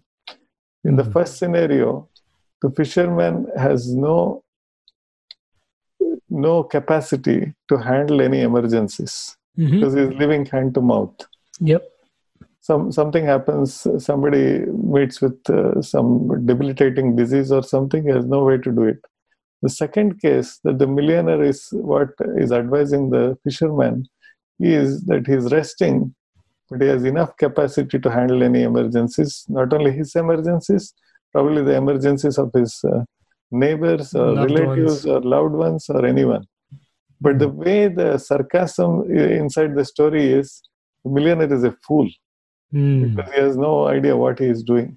You should not work hard. You should hmm. just rest because when you finally work hard, all you can do is rest. and they forget that the million dollars in the bank is an insurance policy not just for them for anybody else in the, any of their loved ones. I'm not saying that you, greed is good. I'm saying irresponsibility is bad. That's mm. what. I'm saying. Thank you for discerning that. I want to ask you a personal question, um, which is from there, you know, there's many places where there are these stories, there are these parables, some intentionally, some less intentionally designed to, as you put it, numb our thinking. They have invested within them and these seeds of flawed thinking. What do you, how do you discern your way through this to keep your, the anvil of your mind sharp? See, if you think about, uh, let's like take about internet marketing. I'll use that example to bring out a point. Mm. Somebody says, put this ad, it'll work somebody says no put this ad but make the button red mm. somebody else says you know give some space in between because uh, oh, actually cut short the last buy now add buy now and then it will work so many people have so many saying what do internet marketers do they will say we'll test it mm. isn't it yeah nobody will say as long as it is reasonable uh, request they will say i'm going to test it yep. so same in life. There is no A B testing in life, but we can do some small tests to see if it works. Mm-hmm. Isn't it? So the problem is you think something will work, and without testing, you start believing that it will work. Mm. That is where the flawed thinking is. There are ways to test things. That's why, like you said, perfectionism is equivalent to procrastination. Why? Because in the name of perfectionism, you keep twiddling, tinkering without showing it to anyone, mm. then you will never be able to make progress. So only when you can, uh, when you can be vulnerable and say that I don't know if it will work, but I'm going to try it, and you be comfortable with yes or no, success or failure, then automatically things happen, and you you learn by experience rather than uh, hunch.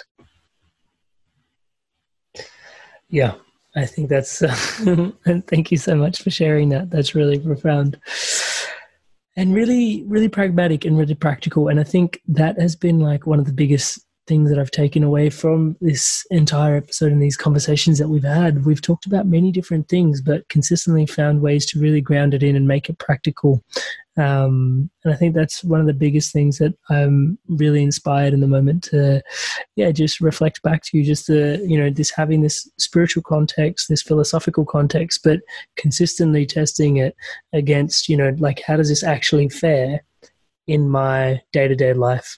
How does it actually serve? How, where does it not serve, but still promotes my growth? And just having all these, you know, um, integrations of your spirituality into your into your day to day walk. There is also one more yep. reason to help a lot of people, which is also you help a lot of people that will help you back in many fold. I'll give you one example. Mm-hmm. First of all, I told you there is a conceptual knowledge. The application happens in a contextual uh, schema, isn't it? So now imagine you are helping 10 entrepreneurs become successful with your own skill your skill may be having the right mindset mm. but having the right mindset in different contexts mean different things the practical aspects of it but you keep doing it because you want to help them mm. but what is happening is your own ability to apply the right mindset in different contexts is growing isn't it absolutely which means your own capacity to apply in a brand new context is keeps going mm-hmm. and it's not only growing in capacity it's also growing in the in the context of speed. Because very soon somebody asks you a question amrit what, what should i do? Within matter of seconds you say this is what you need to do. And for somebody else it looks like magic. For you it looks like one more context applying the hmm. same concept in one more context. Yep. that's why i keep telling people especially the young people just go and help people without worrying about getting anything. Because mm it's it's a mislabeling that they're not getting anything. What they're getting is the confidence and the capability to apply this conceptual knowledge in a different context at rocket speed. Absolutely. Yeah. I um I remember when I started out with my speaking career, just even like I would pay for flights and accommodation to go speak overseas just for the opportunity to speak because I'd be learning the craft and the art of, you know, speaking and just that you know, that was so invaluable, just the opportunity to go. Um, and whereas people were, oh no, I'm not going to do that because I'm not getting reimbursed for it. You know, it's like mm. financially not viable for me to go. It's like, no, no, no. Like this is me investing in my education. you know, this is like, exactly. yeah, yeah. So I totally exactly. resonate with that. And then uh, when you're finally when you make it and you start getting paid speaking engagements, then there are people who are sitting on the sidelines and they can say, this Amrit guy, he's really lucky. You know? yeah, touch so Always he's in the right time and the right touch place with the right people. Yeah. so lucky. Mm-hmm. Me, I don't get all any of those opportunities. He, on the other hand, because luck is the is something that people use to define other people's hard work and the fruits of it. Yeah, yeah. It's uh, one of my favorite stories uh, to tell. Is you know, there's a this guy musician plays an amazing piece. Mm. At the end of the concert, everybody comes up to him and said, "Oh, you're so talented! You're so talented!" And he's like, "No, I practiced." And they're like, no, no, no, no, no. And they, they're, it's like they don't even hear him say what he said. Right. They're like, oh my God, you're so talented. You're so gifted, you know, like God has been so gracious to you. And he's saying, there's like, no, I practiced. yeah, because that's, that's work.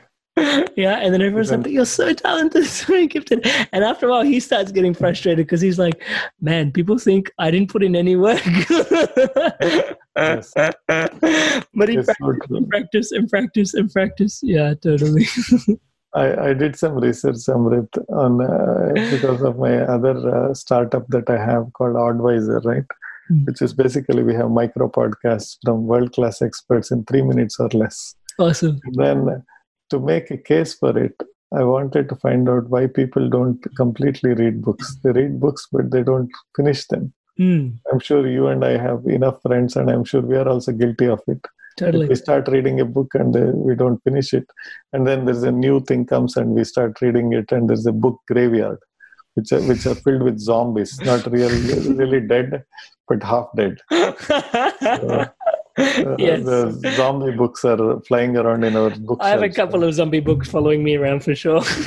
yes. So I, and I wanted to find out why does this happen, and I found that very very interesting. So here is what happens in a typical nonfiction book. The first chapter is always fun to read. Mm. You'll say, you know, let me tell you a story. What happened when I was uh, growing up was blah blah blah, and then people say, what, what happened? What happened? and then the second chapter is about what will be in the book. Mm. in, the, in the first section i'm going to say this. In the second section i'm going to say this. In the third section finally you will be a world class speaker. Ah i want that.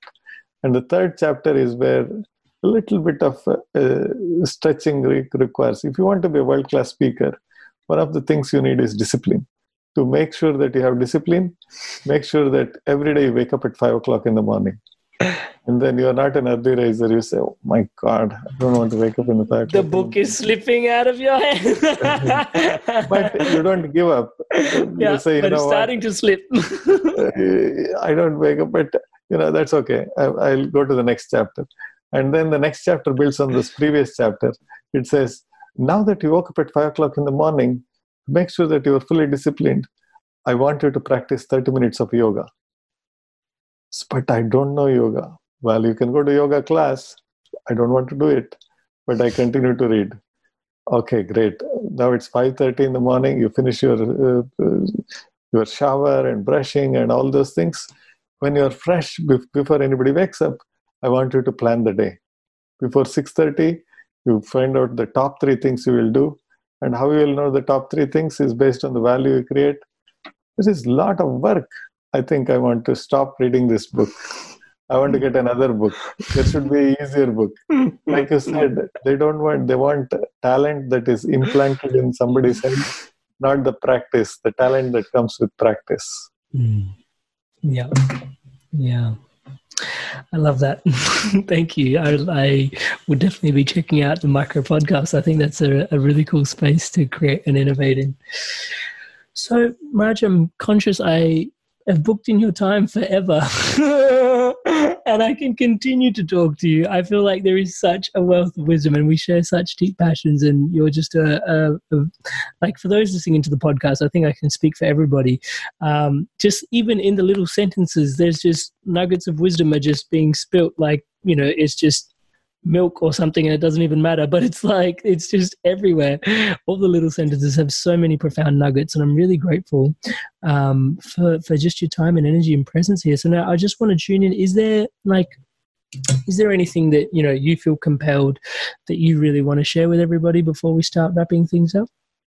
You know you have to be careful when you ask a teacher any such question. Ah! fish swim birds fly teacher teaches. So you should, you should, should, I like that. I'm gonna I'm gonna steal that one. Fish swim, birds fly, and teachers teaches.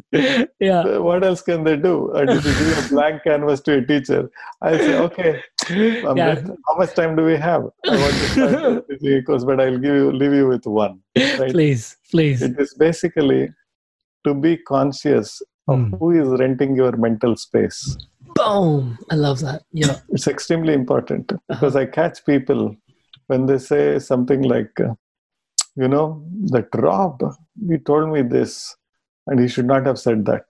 Mm. And I always, always ask them, tell me something. How important is Rob in your life? You know, I don't care about him. You don't care about him and you're carrying him in your mental space?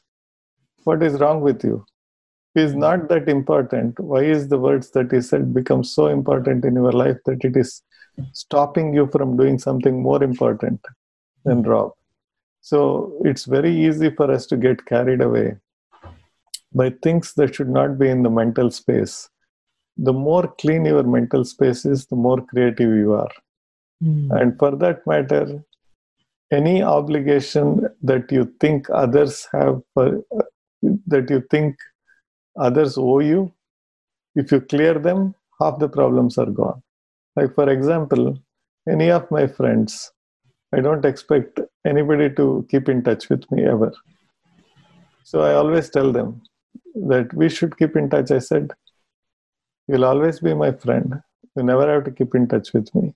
Mm. Our strength of the relationship is not dependent on the frequency of the t- touch points Connection. that we have. Yep but I'm connected at heart. I always say this. If I like someone, I give them a one way ticket to my heart. When they reach there, it's Hotel California. I love that. So when you keep less and less expectations from people mm. and clear the mental space, the productivity shoots through the roof. Mm. How do you know it? For me, the body never lies. If I want to sleep, let's say we make a game here, Amrita, and say, hey, can you sleep in next 30 seconds? I close my eyes, put my head in the back, I can sleep in the next 30 seconds. Why? Because I have zero things in my brain. Mm. The mental space is very clear.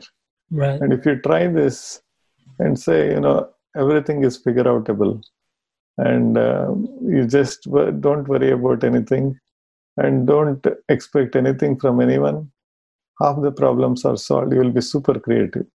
Hmm. Does that make sense? It does. It does. Something that coming is coming up for me is what about trying to keep your like Rob in this story was someone that um, wasn't someone that you care so much about, but let's say these expectations are of someone that you do really care about. Let's say uh, a family member, uh, a sister, a mother, a father, a brother. Um, what if you're interfacing with the expectations of someone like that? That's a very good question. It's an Oscar level question, Amrit.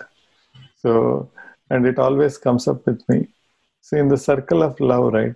My teacher, I have a friend called Maria Callis. She is sort of a very spiritual teacher. She always uh, she taught me one uh, exercise that uh, there are two things that uh, two lessons I'll share. Mm. So one exercise the exercise is called heart bridging. Mm. So, hmm. heart bridging means when I'm interacting with you, I can build a bridge, which mm. is uh, which is uh, uh, invisible bridge between my heart and your heart, right? And if you do that uh, consciously and unconsciously, you become, make it a habit. build a connection of love between two people and then when people who are who you are who care about know that you have no other agenda but the goodness for them and the well-being of them. You will automatically see that they will be more responsive to you. The problem comes if we are sending mixed signals that they have one more agenda there and they don't know what exactly is the agenda. Then they say is it really caring? What does he want? What hmm. is the real story here how the problems start coming. And the other thing is you know you can never they say there's an old saying that you can't open the petals of a flower before it blooms isn't it? So if you think about it there is a time and place for everything. Mm. so what is what is the priority for you is may not be priority for them isn't it Yep. so because you both are different people and uh, as long as they know that you will give them the space to blossom in the way they will blossom and you will not be overbearing for them automatically they will start coming to, coming to you for some help and advice Mm. but if they, if they think that all you want to do is make them do things the way you want them to do then they'll even if they come they're mentally closed Mm. so the space with which they will operate has to be their space and not our space defined for them. Right. And uh, one more thing that you can think of, especially if they're young people from family, you help them play out the scenario that they want to play out. Like, for example, there are two paths one is the right path, the other is the not so right path. Mhm. But the young people do not play out the, all the paths for the second order and third order derivatives of it. What happens if they go in the path? They don't have the time to think because they are not mature enough. They will say, I, I, I think it is my path is the right path. And why is not uh, your path? Because it's your path. My path is my path, that is the right path. At that time, all you can do is take them along the path and make them see what all happens if they take that path without being sarcastic Mm.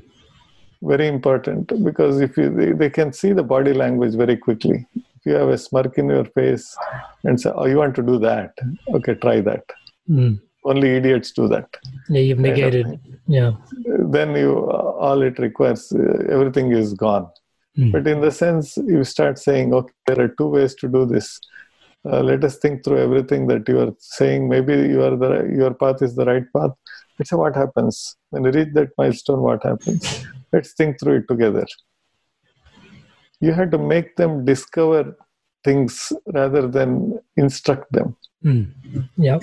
isn't it because if you instruct them it becomes your strategy if they did if you let them discover it it becomes their strategy Mm-hmm. Mm-hmm. Agreed.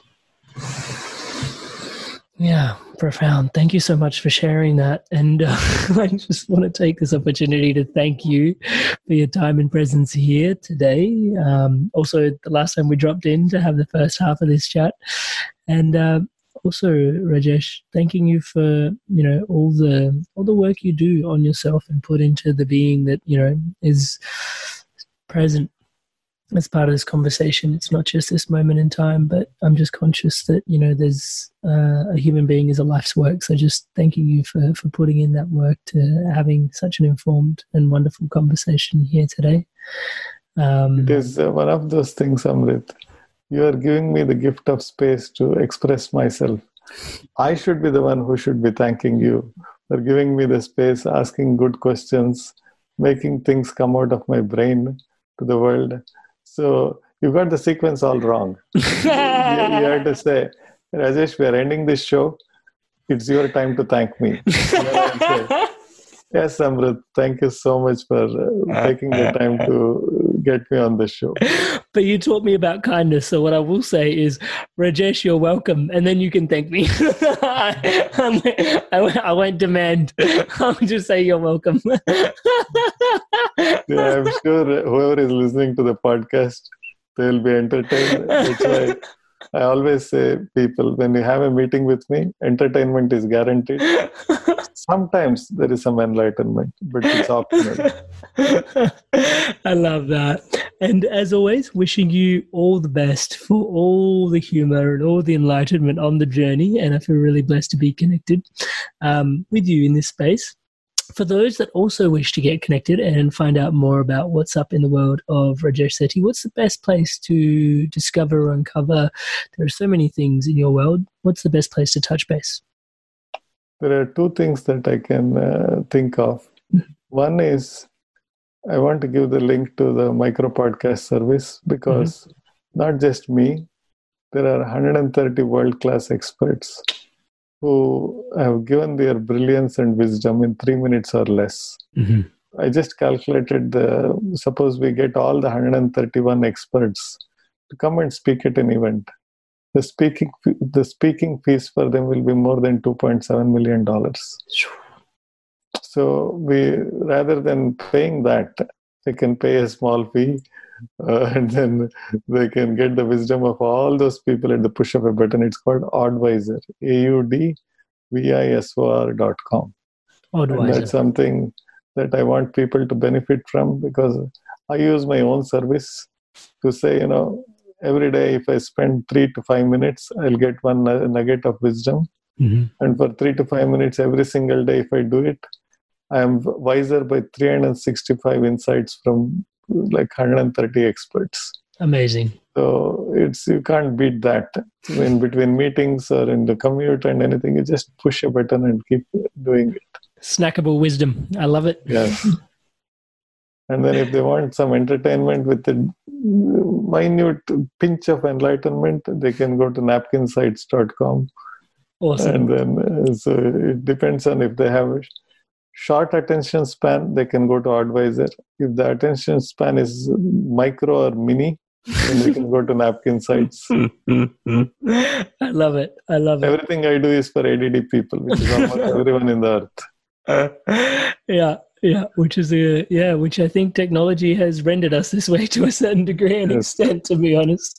But it's a it's a blessing because we do get uh, the snackable the snackable insights and the content. So thank you for that. And um, yeah, I'll definitely link those to the show notes below, um, wherever you're consuming this podcast from. And I just want to take a moment to thank you all for tuning in to what has been an gorgeous episode of the Inspired Evolution. Thank you again, Rajesh, and uh, you're welcome. thank you very much, Amrit. It's, it was a pleasure. Hey, tribe. Thanks for tuning in to another fun, enlightening episode of The Inspired Evolution. I've been loving all the feedback and personal stories of love, uh, health, and growth. Your feedback and stories are incredibly welcome. The easiest way to connect with me is via my website, which is www.amrit-sandhu.com. You can leave me a message or a comment. It's one of my highest values to connect, so I love to connect and love to hear from you. You can also find me on Facebook, Amrit Sandhu. And if the content has been resonating with you, you can help the Inspired Evolution out in a big way by liking the YouTube channel, subscribing to the Inspired Evolution, or the Facebook page, like that please, at the Inspired Evolution, or by leaving a review on iTunes if you're on an Apple device. And also, if the Inspired Evolution episodes are inspiring an evolution within you, or you can feel the inspiration is valuable for your team to evolve to the next level, you can head on over to www.amrit-sandhu.com to see how the Inspired Evolution can help you and your team thrive. Much love, tribe. Imagine the softest sheets you've ever felt. Now imagine them getting even softer over time. That's what you'll feel with Boll and Branch's organic cotton sheets. In a recent customer survey, 96% replied that Bowl and Branch sheets get softer with every wash. Start getting your best night's sleep in these sheets that get softer and softer for years to come. Try their sheets with a 30-night guarantee. Plus, get 15% off your first order at bollandbranch.com. Code BUTTERY. Exclusions apply. See site for details. Hi, I'm Daniel, founder of Pretty Litter. Did you know cats tend to hide symptoms of sickness and pain? I learned this the hard way after losing my cat, Gingy. So I created Pretty Litter, a health monitoring litter that helps detect early signs of illness by changing colors, saving you money and potentially your cat's life. Pretty Litter is veterinarian developed, and it's the easiest way to keep tabs on your fur baby's health right at home. Go to prettylitter.com and use code ACAST for 20% off your first order and a free cat toy. Terms and conditions apply. See site for details. Mom deserves the best, and there's no better place to shop for Mother's Day than Whole Foods Market. They're your destination for unbeatable savings, from premium gifts to show-stopping flowers and irresistible desserts. Start by saving 33% with Prime on all body care and candles. Then get a 15-stem bunch of tulips for just $9.99 each with Prime. Round out Mom's menu with festive rosé, irresistible berry chantilly cake, and more special treats. Come celebrate Mother's Day at Whole Foods Market.